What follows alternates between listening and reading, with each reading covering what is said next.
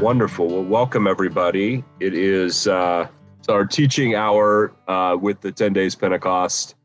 This has just been really going really well, really encouraged by how God is moving in the prayer room um, as we just see people from around the globe praying together in the same Zoom space. All the nations are um, coming together. It's a foretaste of heaven where we see every tribe, language, and nation gathered around the throne of God. And so, what an honor to be a part of this. We have Liz Adleta.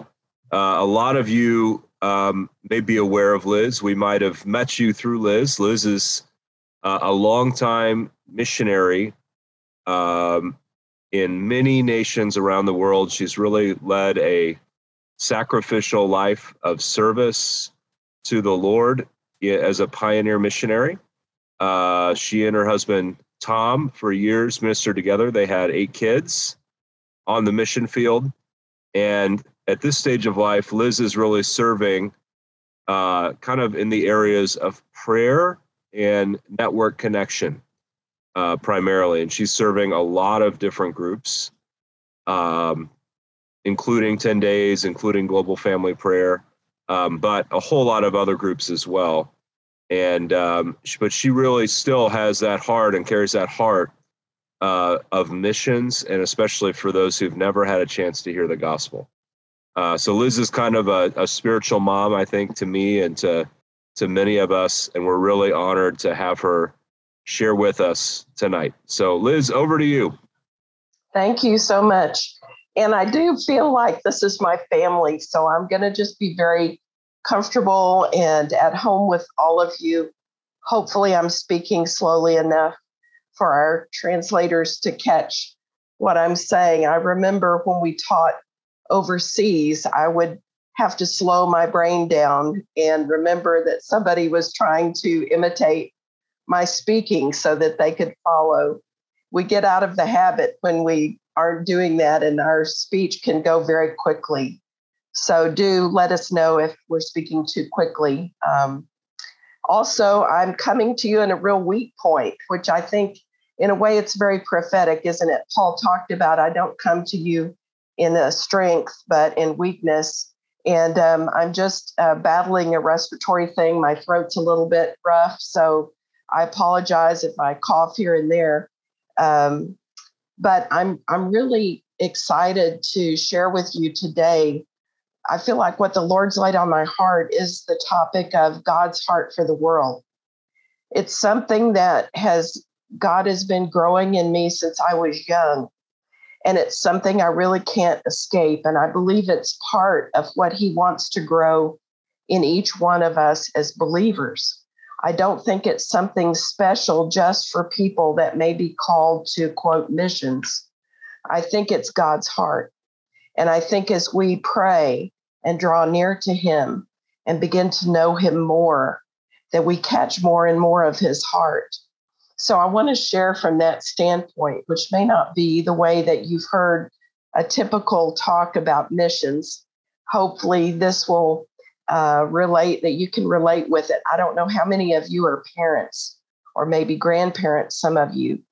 Um, if you remember back a number of years ago, there was a movie that came out called um, uh, Home Alone. Uh, Jonathan mentioned that I'm the mother of eight. I actually have two stepchildren, and I have eight of my natural children. So when that movie came out, it was a very uncomfortable movie for me because we actually had had that experience of uh, having one or two of our children get misplaced at uh, amusement parks or uh, trying to transfer from here to there. Kirk, um, do you have that picture of our family? This will give you an idea. Uh, this is a more recent picture. It was at my husband's funeral a couple of years ago. Um, and it looks like a lot of people there, doesn't it? It's children and grandchildren. But as a mom, I can tell you, and as a grandmother, there are some missing. And for you to just look at it, you would think, wow, that's a lot of people, and it is. But there are at least uh, three of the children missing and a number of the grandchildren. There are 19 grandchildren altogether. So thanks, Kirk. Um, so you can imagine as a mom trying to keep up, uh, even as you're coming along, you have one and then you have two, there's one for each hand. Then you have three and it's a challenge, and there's one more than you have hands. And uh, when the two of you are there, you kind of manage four, but then you get the fifth one and there's more than you both have hands. So I want to just pay, play this little clip real quickly. This is from that movie Home Alone. And uh, to just give you an idea of the backdrop, this is a short clip. Uh, the family had gotten together and they were going on a holiday trip together. And there was all the commotion that you might imagine. I think it was uh, probably two brothers and their wives and their children that were going on this trip. They had stayed together in one home in the evening before. The alarms, the power had gone off in the night, and the alarms had go, gone off. So when they waked up, they realized they were late. The taxis were waiting to take them to the airport, gathered them up very quickly, and headed off. And when they got to the airport, this is the scene that you'll see.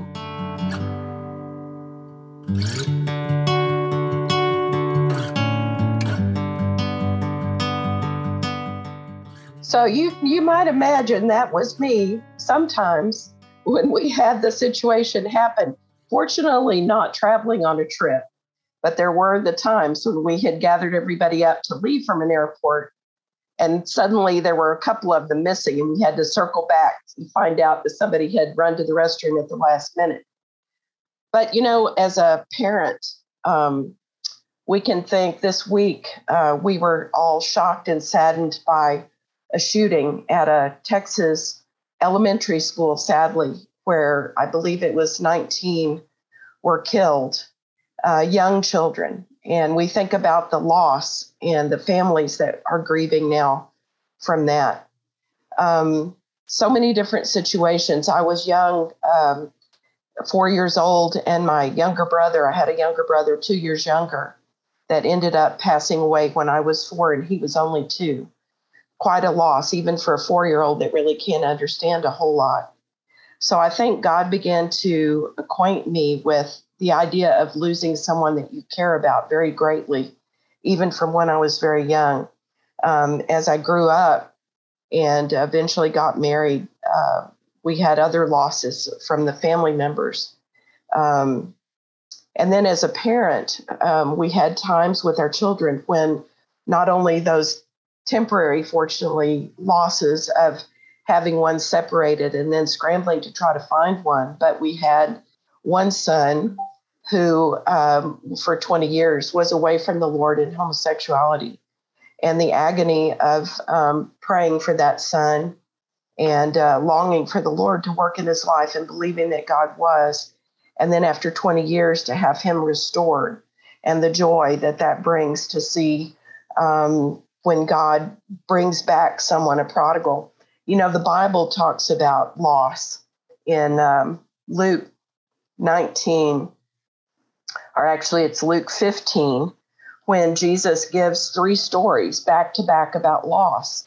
First, he talks about the shepherd that leaves 99 sheep behind and he goes looking for one missing. And you know, you think about my family's looks like a lot of family. We're nowhere near 99. Um, but think about the heart of that shepherd that he's aware of that one, and he, because of that caring for that one, he leaves the other 99 behind. But then Jesus goes on to talk about a woman with 10 coins. Now, I don't know the value, what those coins would have been worth. I suspect they would have been worth a good deal. And so to lose one coin out of the 10 was a big loss. And she spent a great deal of time and effort and focus looking for that one coin. But then Jesus goes on to talk about two sons. And now we're getting close to home with me and thinking about my son that was away, far away from the Father's house, not only from his parents, but also from our Father in heaven and from Jesus. And imagine the agony, if you can. I don't know if any of you have had uh, losses. I suspect that after these years of COVID, that probably not many of us have not been touched with some sense of loss in some way with family members that have been that have passed on or um, or other situations. As I say, we had this just this week with the shooting at U- the Uvalde Elementary School. But I, I really was impacted um, as I went through different situations to think about how does what's God's perspective. You know, in the very beginning, in Genesis three, eight, and nine, when God first was separated from Adam and Eve, um, we don't stop, I don't think, a lot to think about what that would have been emotionally for him. They had been walking together day by day in the cool of the garden, it says. And uh, Genesis 3 8 and 9. The man and his wife heard the sound of the Lord God as he was walking in the garden in the cool of the day. And they hid from the Lord God among the trees of the garden. But the Lord God called to the man, Where are you? I don't know if we stop to think about the poignancy of that and the pain there would have been to know that God created them to be in continual fellowship and union, and then to have that broken by their choice, um, and that pain in his heart. But you know, he's a God who went searching. He's the one that went looking for them. And when we read on through the scriptures, we see in um, 2 Peter 3 9 a repeat of that idea that he's not willing that any should perish. The Lord is not slow in keeping his promise, as some understand slowness. Instead, he's patient with you, not wanting any to perish, but everyone to come to repentance. You know, he doesn't want to give up. Um, I think about the father in the prodigal son story, how he was watching day after day for that son and I think about as a parent, I relate to that pain of wondering, you know, when would my son come back? How well, when would he be restored? And wondering, you know, praying and asking the Lord, you know, would you deal in their life? Would you work? Would you draw their heart back? And doing what I could um, to share and to pray and to to love unconditionally and waiting. There's another story I think that really speaks to God's heart and for a long time, I didn't understand it. It was kind of a frustrating story to me. It's from Matthew chapter 20. Maybe you might want to turn there. Matthew chapter 20. It's a little bit longer, but I'll go ahead and read it, starting with verse 1. In fact, maybe I could get somebody else to read it and save my voice a little bit. Does somebody else have that? Would you care to read it out loud for us? Matthew 20, verse 1 through, I believe it's through uh, 16. Hey, Liz, I'll read it. Thank you, Jonathan. Uh, just getting there. For the kingdom of heaven is like a landowner who went out early in the morning to hire laborers for his vineyard. Now, when he had agreed with the laborers for denarius a day, he sent them into his vineyard. And he went out about the third hour and saw others standing idle in the marketplace, and said to them, You also go into the vineyard, and whatever is right I will give you. So they went.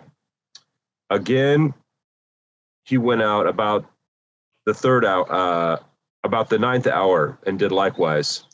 And about this eleventh hour, he went out and found others standing idle and said to them, Why have you been standing here idle all day? They said to him, Because no one hired us.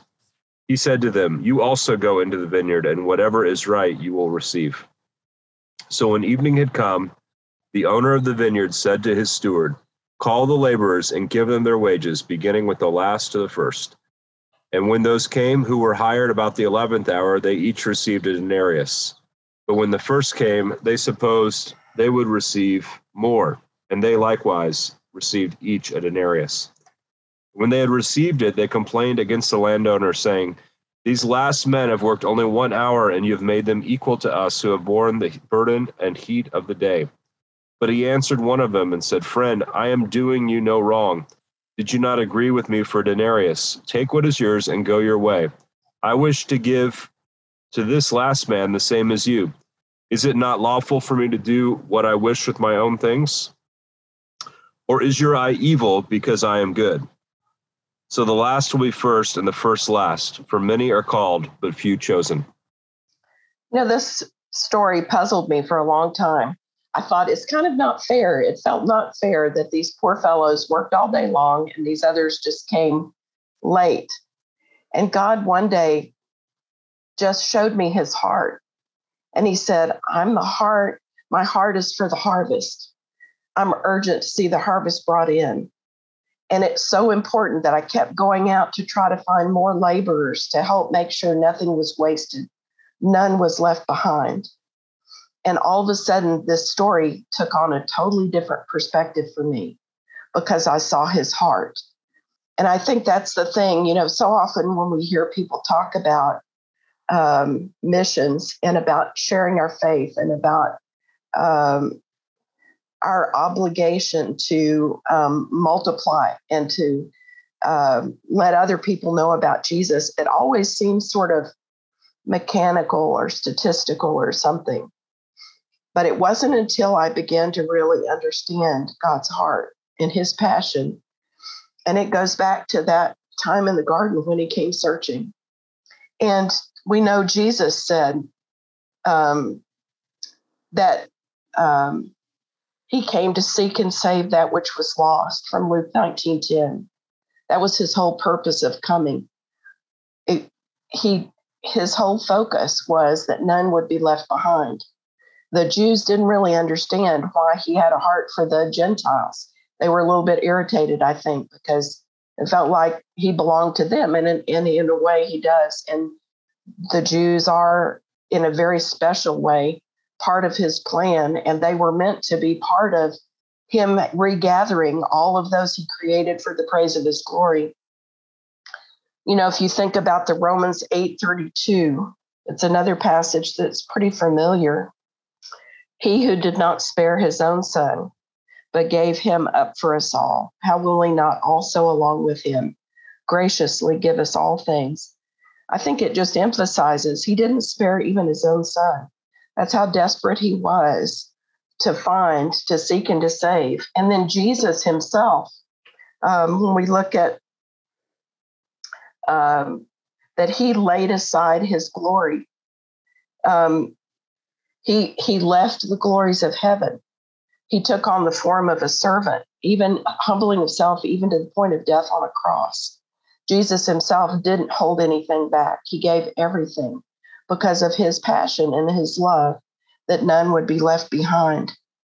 Um, so I think just as we think about his heart and we we think about prayer, you know, 10 days in global family have been all about praying and drawing closer to the Lord in intimacy, growing to know him and to love him more. And in repenting, you know, we're seeking that things that are not lined up with his heart would be lined up with his heart. How can we not embrace then his heart for the last and the least and the lost? Um, for those next to us and those around the world that haven't yet even had one chance to hear. Um, you know, you think about that picture that I showed at the beginning of my family. It looks like a big group, but how big of a group is it that uh, we're talking about in the world um, in terms of um, when we think about God's um, God's perspective and how many how many would there be left behind? Let me share a little video that gives you, in a sense, um, like a family picture for God. Who's He's exactly looking for? Who's the Kevin that's missing? So I'm going to share this video now.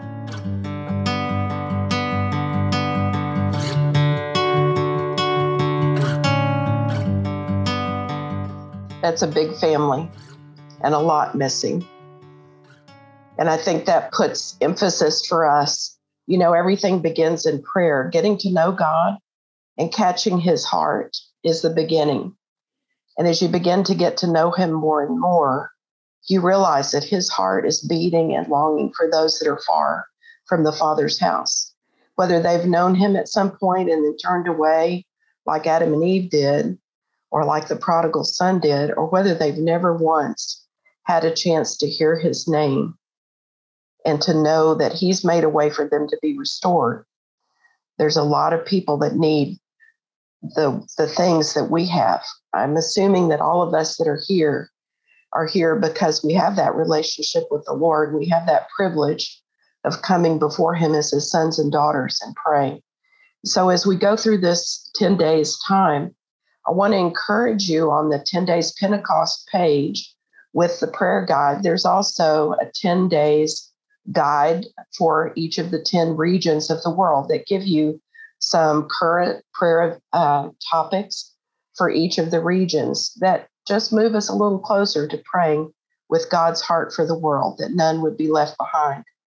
Um, you know, when we pray and we grow closer to Him, uh, when you begin to love the Lord, you long to glorify Him and you long to see the nations fall at His feet in worship because you realize how worthy He is.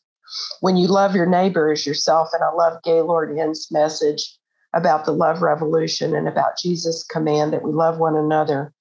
When we really love, we want to share the good news with those around us and with those that have never heard. And we want to seek to meet the needs of those around us any way we can, which includes them being able to know Jesus and be, be his son and daughter and be thankful for the salvation that he's bought for them. You know, he's paid for that, whether they accept it or not. Can you imagine how many of those gifts, if you think about the gifts of um, of salvation, if you think about them as packages, 3.2 billion packages that have never been yet delivered in heaven, waiting that costly price that Jesus paid. Um, when we think about his compassion again, we think about in Mark 6 34 that says, when he went ashore, this talking about Jesus, he saw a great crowd and he had compassion on them because they were like sheep without a shepherd, and he began to teach them many things. You know, our, that compassion of his begins to get into our heart, and then it begins to drive our choices. It begins to cause us to say yes to one thing and no to another.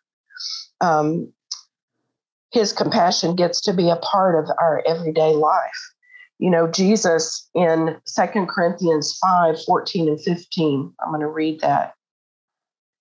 For Christ's love compels us because we're convinced that one died for all, and therefore all died.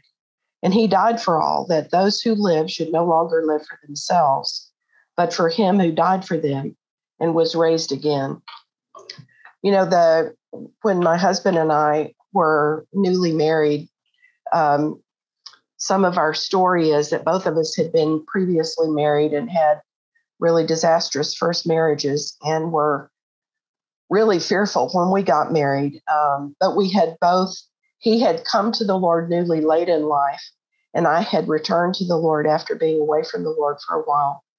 Um, and we really realized separately that if God wasn't the center, if Jesus wasn't at the center of our lives, it wasn't going to work. So when we got married, we had separately just said to the Lord, We don't know if this is right, but we know that if we don't cling to you and focus on you, it isn't going to work. And so that was our commitment. And then um, as the Lord led us, He put, took us through a sort of a fast track discipleship as a newly married couple and um, we had been in a Bible church where we were being taught to read the scriptures. Their assumption was that every believer should read the scriptures for themselves through every year and that you can understand it. And it's simple. You read it. What does it say? What does it mean? And how do you apply it? What's God asking you to do about it? You know, that's the same principle now that's being used in movements. Um, using Discovery Bible Study, the importance of it is that we not only hear the word, but we put it into practice.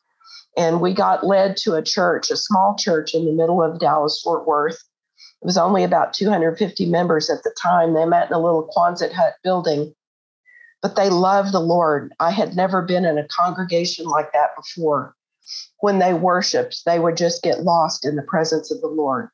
His presence would be there among us. Um, it was in the early days of the praise and worship movement when churches were discovering the power of the manifest presence of God in praise and worship. And God would just do godlike things. People would get saved, people would get healed, delivered just in the middle of worship because God's presence was there.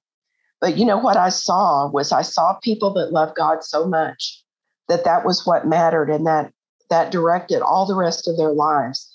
That little group had been saving money from their donations for a number of years and they had gotten enough money to build a bigger building And the elders ended up feeling that God was calling them to give that whole amount of money to missions because of his heart for the nations. And that's what they did. To me, that imprinted in me even more the idea of God's heart for the world, that he cared about us and he wanted us to be comfortable, but how much more he cared about those that hadn't yet had a chance to even hear his name once. So I want to kind of um, end up with showing you this. This is a video that was done by um, uh, it's narrated by Loren Cunningham. And uh, give me a second here to um, get you to the right place. But I want you to think about what I've been sharing about God's heart. And as we pray through this 10 days, especially, I want you to just be listening. What, what is God's heart? As you pray and um, enter into his presence, and we lift up, there's so many things we can pray for so many things that are urgent now. I mean, I think it's, I doubt any of you would say this is not an urgent time in history and it's a moment that things are moving quickly. But um, just listen to what he would speak to your heart.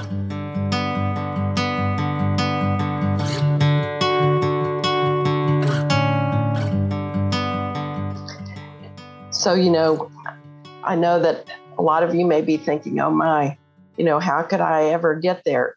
Well, I want to tell you something. Um, my husband and I were very ordinary people. And the way God works is it's like breadcrumbs. You take one step and then you take another step and then you take another step. You just obey his nudges, you listen and do the next thing he shows you. And before you know it, you're on an adventure that you would never imagine. And I know a lot of you, some of you on this call may, may have already been on that adventure and you can bear witness with what I'm telling you that you just never can tell what God will have you do if you just are listening and paying attention and taking the next step. Um, our journey began uh, as a family with um, three little boys, 16 months apart. My oldest was barely three, and I had a new baby. My husband went with 25 men on a short term mission trip to India. He was gone for three weeks. It felt like eternity. I didn't know if I was going to survive. I had uh, my little ones caught a respiratory thing. Um, I was trying to deal with all of that with him gone. And when he got home, he wanted to go to India. And I'm thinking, there is no way I would go to India. But you know, God has a way of working around. And um, we ended up eventually in India. We ended up, the first trip we took as a whole family was not many years after that, we ended up going to China, to the northwest part of China, to teach English as a second language. And by that time, we had four little ones. So we eventually were dragging a family with eight kids around all over the world. And no mission organization probably would have been sending a group like that. But God had his own plan. And little by little, step by step, breadcrumb after breadcrumb, he led us. And I believe he's calling some of you today. I believe he's calling you to take a next step. Maybe it's to go to the person next door. Maybe they speak a different language or they're of a different culture. Or maybe it's to go somewhere a little farther beyond your own comfort zone. Um, whatever it is, I encourage you, be brave, take have the faith to take that courageous. I think I've heard it said have insane faith, uh, one second of insane courage to take the step, you won't regret it. I know that God's heart is there. He is willing that none perish. And his desire as we pray is that we don't forget that. And as we pray about all the many things that we need to pray about, let's not forget to pray for those that are still far, that haven't heard or that have heard, but maybe they've turned away and our prayers are needed for them too. I believe this is going to be a season when many prodigals come back. This is a time for um, a billion soul harvest. And I believe we're just at the beginning of that. And our prayers in 10 days, our prayers in Global Family, and many others. You've been hearing about Go Month this month. And um, actually, today is Go Day, when every believer is encouraged to share with at least one other person how to know Jesus. So I encourage you and challenge you to do that. But um, maybe I could just ask for a couple of people, if we could close out with prayer. Maybe if I could have somebody pray, maybe that you've never been a missionary, but you'd like to pray to have that one second of extreme courage to share your faith with somebody that you've never done before. Maybe I could have somebody else share that has taken a step, maybe in short term trip, and pray for people that um, have have never been on a short term trip. That maybe God would give them an opportunity to go a little bit beyond their comfort zone to share the gospel. And then if I could ask one other person to pray that's been a missionary to the nations and pray for those that are now serving, that they would see fruitfulness. And so um, we'll do that and um, just begin. Who'd like to pray for that first, to take the one second of insane courage to, to share your faith? So, Lord, we just um, Lord, we do pray that you would release um, courage and boldness, Lord, for people to take that step. Lord, that you would break fear off of their minds, off of their consciences, Lord. Just embolden them to do those insane things that you are calling them to do, Lord, just as it's your uh, reckless love, Lord. Um, we, we know that you are in control, Lord, but but um, the lengths you've gone to to reach us, God, sending your only Son to die and become a human being, Lord, are so extreme, so remarkable. Lord, would you just inspire that same kind of love in us that we would do um, difficult things, extreme things, if you asked us to, in order to reach those who have not heard the gospel. Pray in Jesus' name. Thank you. Okay, I'm just going to, um, I know we're coming down near to the end of the hour. Um, I want to just mention why, to me, um, 10 days is such a significant thing. Um, the 10 days comes between the Feast of Trumpets and the Day of Atonement during what's called the Days of Awe. And um, as you listen to the teachings through this 10 days Pentecost, hopefully you'll get a better understanding of the significance.